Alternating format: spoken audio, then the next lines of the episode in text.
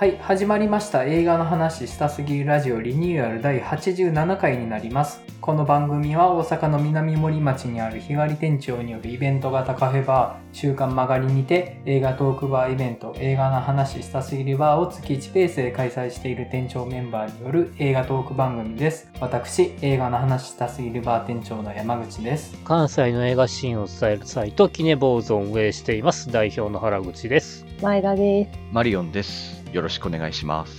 よろしくお願いします。はい、じゃあおのおの近況を伺おうかと思うんですけども、原口さんいかがですか？はい、キネボーズとしてはですね、ちょっとマスコミ支社でアムステルダムとミセス・ハリス・パリへ行くっていうのに出ましたと。はい。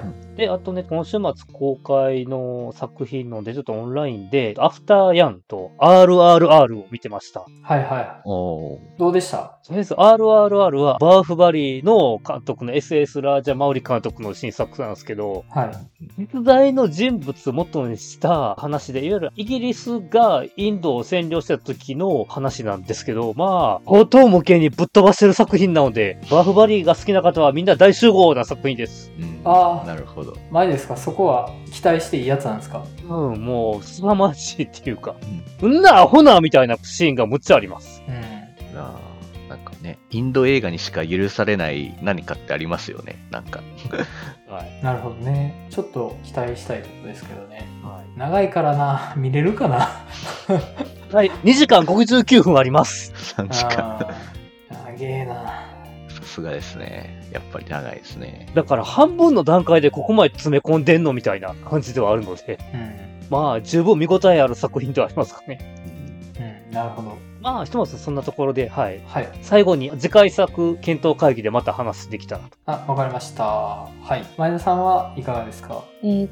私は劇場では岡室さんを見てきました。岡室さん？あんまり僕分かってないです。いわゆるエクストリームさんですね。新事故物件のやってたところがさらに日本のホラーを作ったっていう。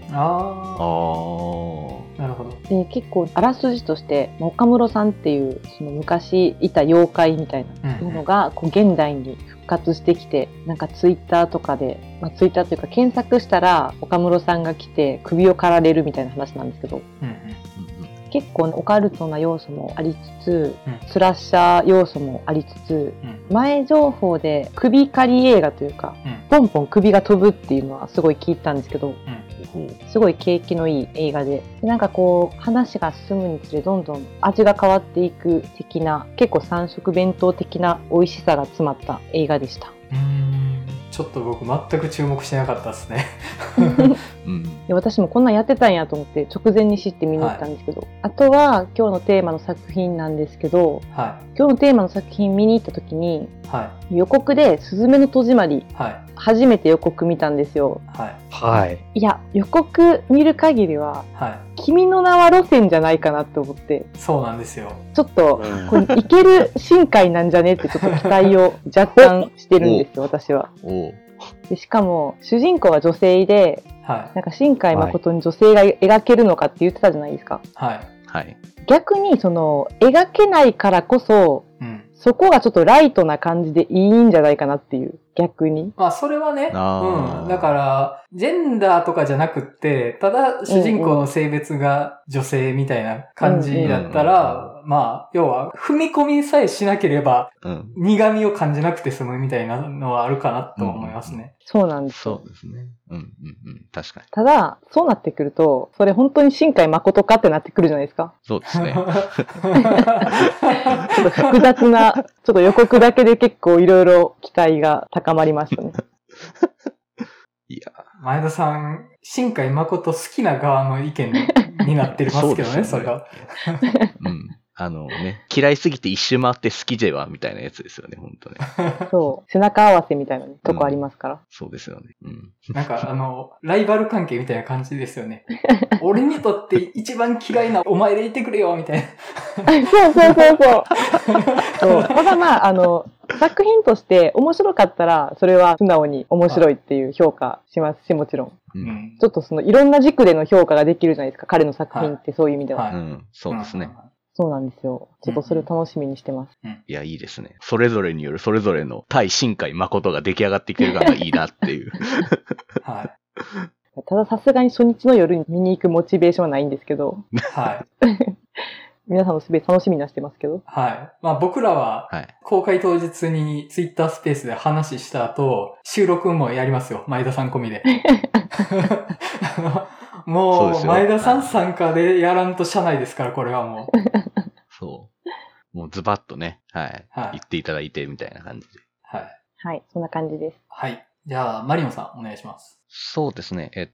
僕は、スペンサーを見てきました。はい。はい、スペンサーなんですけど、まあ、普通の電気映画かなって思ってたんですけど、うん、結構不思議な映画というか、最初にこれ冒頭グーワって出るんですよね。うん、まあなので、まあもうこれ想像の話なんですよ。どこまで行ってもこれっていう話をあえてやってるっていう感じなんですよね。まあ王室に入ったダイアナが最終的に離婚して王室を離れるみたいな風な風になって最終的に不慮の交通事故で亡くなるっていう方ですけど、うん、離婚する決意をするみたいなところをグーワとしてまあ描くみたいな。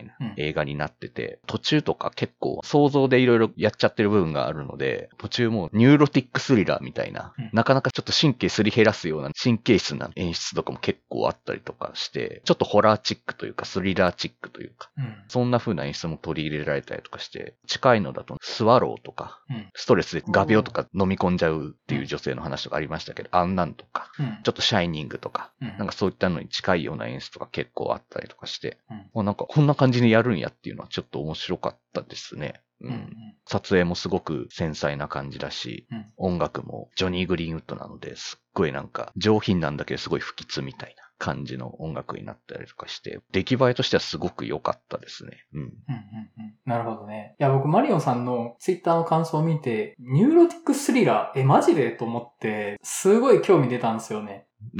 そうですね。ちょっと普通の電気映画だったらこんなことしないだろうみたいな、うん、ギョッとするようなことをやったりとか、不吉な匂いがどんどん充満してるみたいな映画だったりするんですよね。途中まるで死刑台に向かうかのような、うん、もう地獄しかないみたいな気持ちになるみたいな演出とか、うん、ある歴史上の人物とダイアナを重ねるとか、まあなんかそういったことをしたりとかするので、うん、かなり神経質な映画というか、うんうん、なるほどね。ただまあ、偶話なんですけど、これ偶話でやっていいのかみたいなのはちょっとまあ引っかかりはするんですけど。ほうほう。その史実に対してってことですか？例えばですけど、ちょっと難しいですけど、タランティーノとか、ワンハリとか、はい、イングロリアバスターズって、まあ、史実とはあえて違うことをフィクションの世界でやるみたいなことってあるじゃないですか。はい、それとまあ近いとは思うんですけど、これもある意味。はい、けど、彼女がちょっと謎めいた存在なのって、なんでかってそれ、僕たちがそういう彼女の本当の姿を見てこなかったからですよねっていうのが、大元にあるっていうのを考えてしまうと、うん、この映画でようやく見ましたよって言っても、もうダイアナはいないしな、みたいな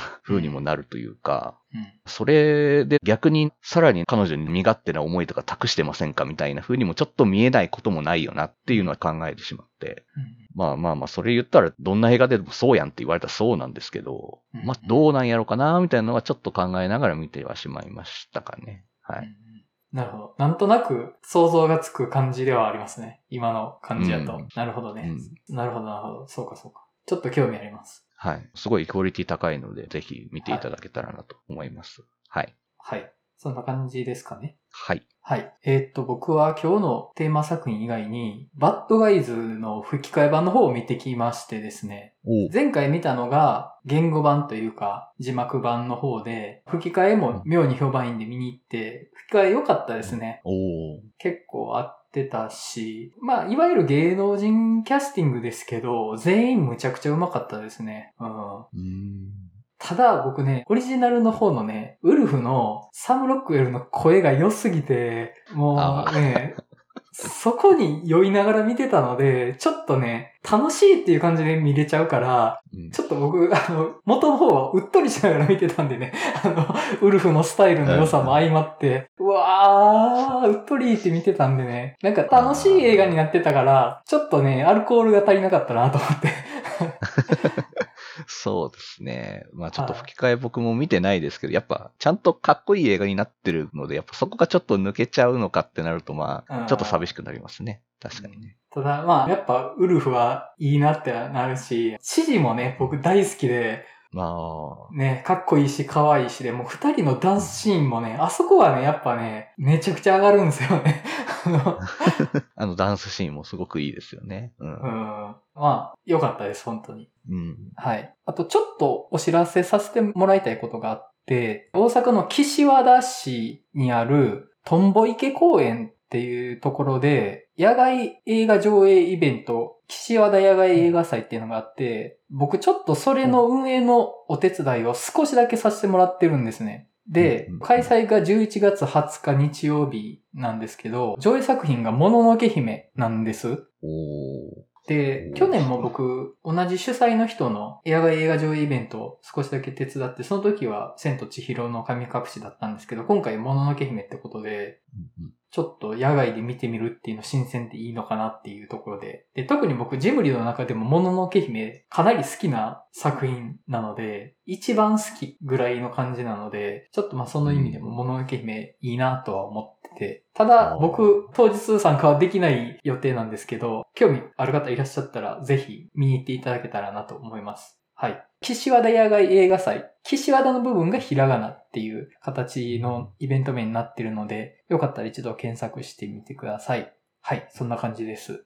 では、テーマトークの方入っていきたいと思います。